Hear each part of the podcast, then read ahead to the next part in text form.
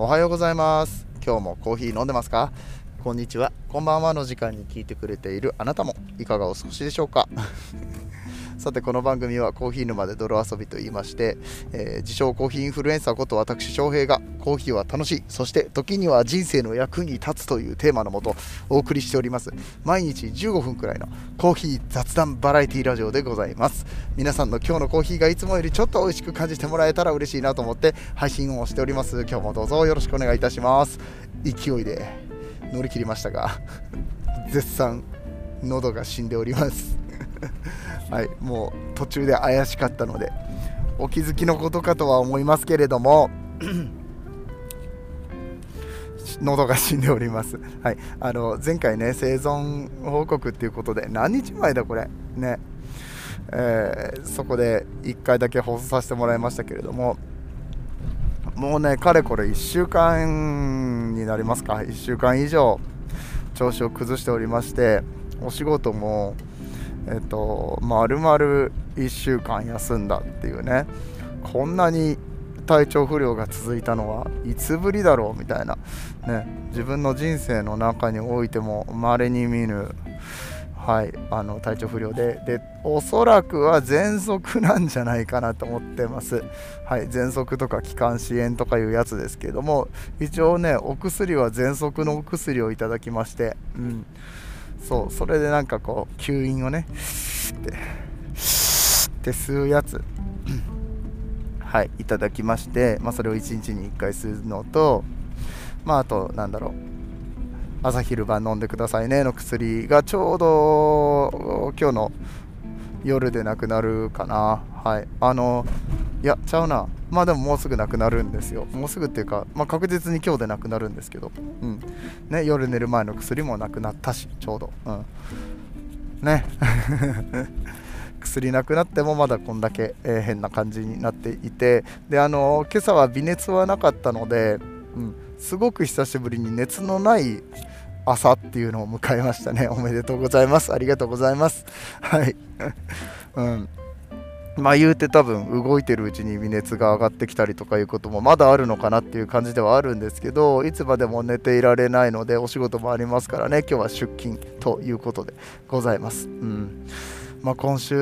いっしゅうかんは多分こんな感じなのかな、ね、声が戻らないのは本当にしんどいですね。うん、あの喋りたいんですよ。喋りたいは喋りたいんですけれども、なんせほら今もなんかかすれちゃったりとかしてね、うん、であのまあまあ体力も使うわけですよ、喋ったりとかするとでも喋りたいんですだから、まああのー、本当にあのインスタとかね、あのツイッター ディーエム もくださった方もいらっしゃいましたし、ね、あのー、お大事にしてくださいっていうお声たくさんいただきまして本当にありがとうございます。回復の傾向ではあるので、はい、もうね先週は全然この回復の兆しっていうのが見えなくてしんどかったんですけど、とりあえずね今週はいい感じに、今週っていうかそのここ数日かな、うん、あ一応体力回復してきてるなとか良くなってきてるなみたいなのは感じることができてるので、まあまあまああとは時間薬なのかなっていうところでございます。はい、本当に皆様のおかげです。なんであのこれからもしかしたら明日、えー、配信できないかもしれないし、逆に言ったらまあこの声のままねしばらく配信することになるのかもしれないんですけれども、あのどちらにせよ僕が好き勝手やってる部分ではあるのでね、まあ、あの聞き苦しかったらもう飛ばしていただいて、うん、あのー、まあまあまあ、あの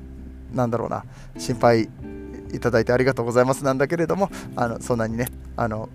過度に心配しなくても一応元気になってきてますよというご報告だけ、えー、させていただきます。はい、えー、ということで、えー、今日は、まあ、せっかくねこうやって収録をしてるわけだから話したいことが何個かあるので、うん、あでもねあの今朝飲んだコーヒーが美味しかったんで、ちょっとそれをねお話していきたいかなと思います。えー、皆さんフェロープリズムをお持ちでしょうか？はい、えー、エアロプレスという器具に、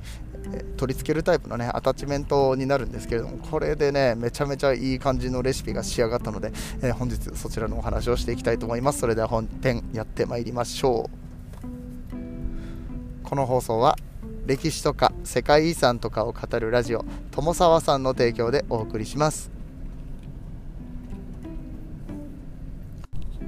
はい、ということでね、エアロプレスと、えー、そして、えー、フェロプリズモっていう、うーアタッチメント器具を使って美味しく抽出ができましたよと、いい感じのレシピができましたよと話をする前に、あの一つお知らせがございます。えー、これがですね、えー、もうすでに終了しているんですが、アールアンドディー エスプレッソさんってね、あの以前も少しご紹介しましたけれども、えーと、いわゆるテクニシャンの人、はい、テクニシャンっていうとなんかすごいなんかテクニシャンっていうとなんだろうな、指先が器用な感じとかがすごい出るような、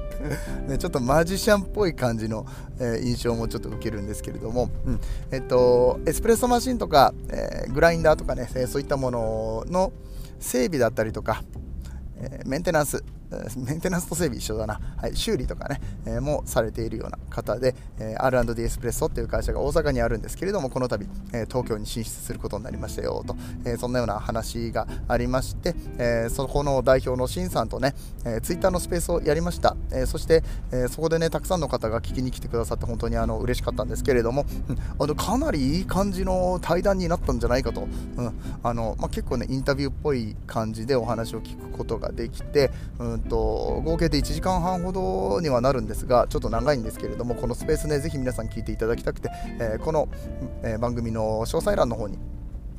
あ、今日のね、えー、このうんと何放送の分の詳細欄かな、えー、のところにうんとリンクを貼っておきますので、ツイッターでね、スペースでね、ぜひ聞いていただければと思います。もしこれうまく抽出することができたらね、ポッドキャストで流していきたいなとかも思ってますけれども、はい、どうぞよろしくお願いいたします。はい、えー、てな感じで、えーとじゃあエアロプレスの話しましょうか。まずね、エアロプレス値上がりのニュース見ました。さんぜんえんぐらい上がるんですって。まあしょうがないというか、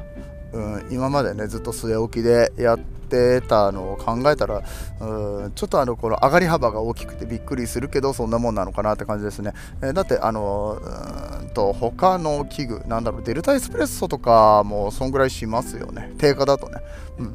ん、でまああの、うん、デルタはアマゾンで安いと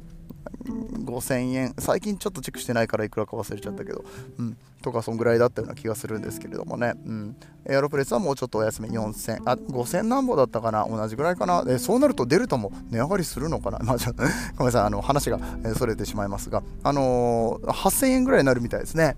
はっせん何本かに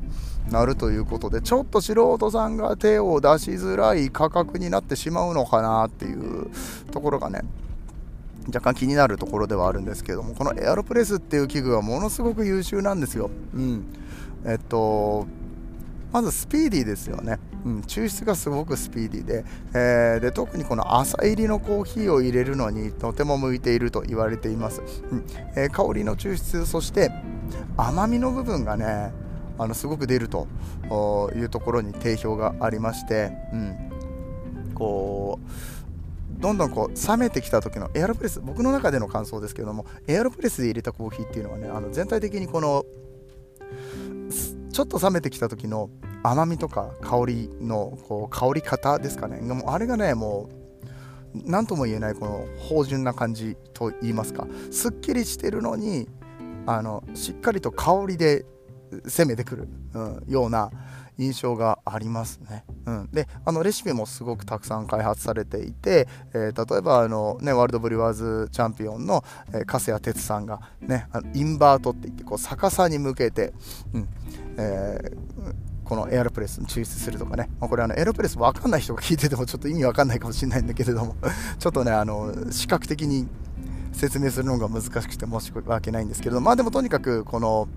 見た目も面白いし、であのー、エアロプレスっていうのはこのエスプレッソの疑似的な抽出ですね。えー、手動で圧力をかけてエスプレッソっぽい感じのやつを抽出しようっていうところから、えー、始まったのが、まあ、今はエスプレッソとしてはあんまり抽出はしないんですけれども、あまりっていうか、まあ、ちょっとそれには向いてなかったよねっていうことで、あのもっと別の使い方がされているんですけれども、えー、そんなエアロプレスがちょっと値上がりしますよ。うん、だけどもしねあのチャンスがあれば皆さんぜひこのエアロプレスっていう器具は持っといてほしいなって思うわけです。でこのエアロプレスをもうすでに持ってっている方、もしくはこれから購入検討されようとしている方に関しましては、確実にこれいっこあって損ないと思いますっていうのが、えー、フェロープリズモでございます。はい、えー、ちょっとねあの円が安くなってしまっているので、これから購入しようと思うと少し高いなって感じるかもしれないんだけれども、えー、これエアロプレスの先っぽにつけるアタッチメントで圧力をさらに強く、えー、かけることができるような器具となっております。逆止弁がついてて、あのー、こう圧力をかけないと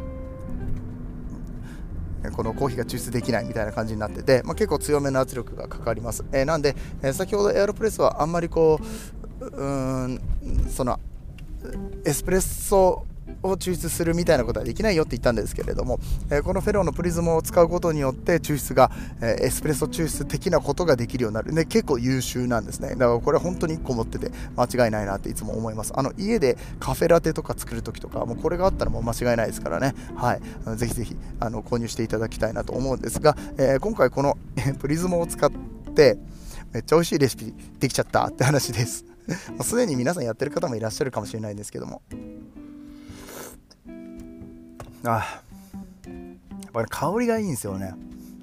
あ、こんな香り醸し出せるんだみたいな感じのね味になったんですけども、本日はねカメルーンのコーヒーを入れてます。えー、結構前に購入したにかげつぐらい前に、えー、買った、えーまあ、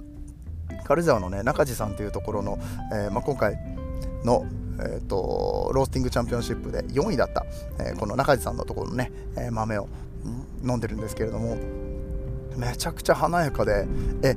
カメルーンってこんな味するのみたいな、うん、今までこうドリップで入れてた時では感じられなかったようなフレーバーも出てきたりとかしてすごく良かったんですけれども、えー、どうやって入れたかと言いますと、はいえー、いわゆる加水レシピってやつをやりました、はい、だから濃いめに抽出してそれをお湯で割るアメリカーノみたいな感じのね、えー、抽出の仕方をしたんですが、レシピ言いましょう。はいえー、コーヒー豆 さんじゅうグラム 使います。えー、そしてこの さんじゅうグラム を、えーまあ、僕はあのカリタのナイスカットミルっていうのを使ってるんですけど、一番細めに引きます。だからエスプレッソ引きよりもちょっと粗いぐらい、えー、だけども普通にドリップで入れようとしたらめちゃくちゃ細かいみたいなね、うんまあえー、そういう砂ぐらいの、うんえー、細かさだと思っていただければと思います。えー、そして、えー、これを使って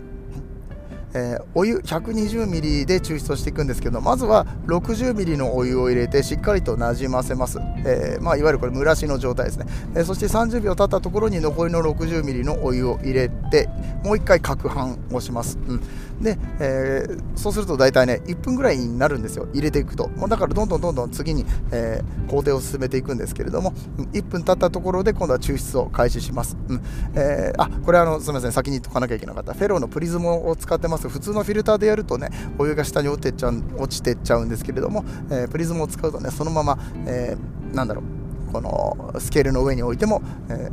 お湯が出てこない、コーヒーの抽出液が出てこないという感じですね。はいえー、でいっぷん経ったら、えー、カップの方にセットして、カップかサーバーですね、セットして、えー、今度は抽出をしていくわけですね。さんじゅうびょうぐらいかけてゆっくりとプレスをしていきます。はいえー、であのシューって音が鳴るんですけども、音が鳴ったら止めますね。最後までぐーっと押し切るとちょっとこう雑味の部分だったりとかも出てきてしまうので、えー、基本的にはこのシューって言い出したところでいっかい止めます。えー、そして、えー、ここで出来上がった抽出液にお湯を加えていくんですけれども、僕は今回は にひゃくミリ、結構多めにね、えー、お湯を入れてきました。だから ひゃくにじゅうミリ の抽出液に対して にひゃくミリ のお湯を、えー、入れていきます。で、えー、これで割ったら、まあ、だから大体ねひゃくにじゅうに対して さんじゅうグラム こう、えー、コーヒーの方で吸われていってますから、まあ、大体出来上がり さんびゃくミリ いかないぐらい、 にひゃくはちじゅうミリ ぐらいかな。 さんじゅうグラム に対して さんじゅうグラム のコーヒーに対しては結構リッチめな感じで入れてはいることになるんですけど、まあこれがね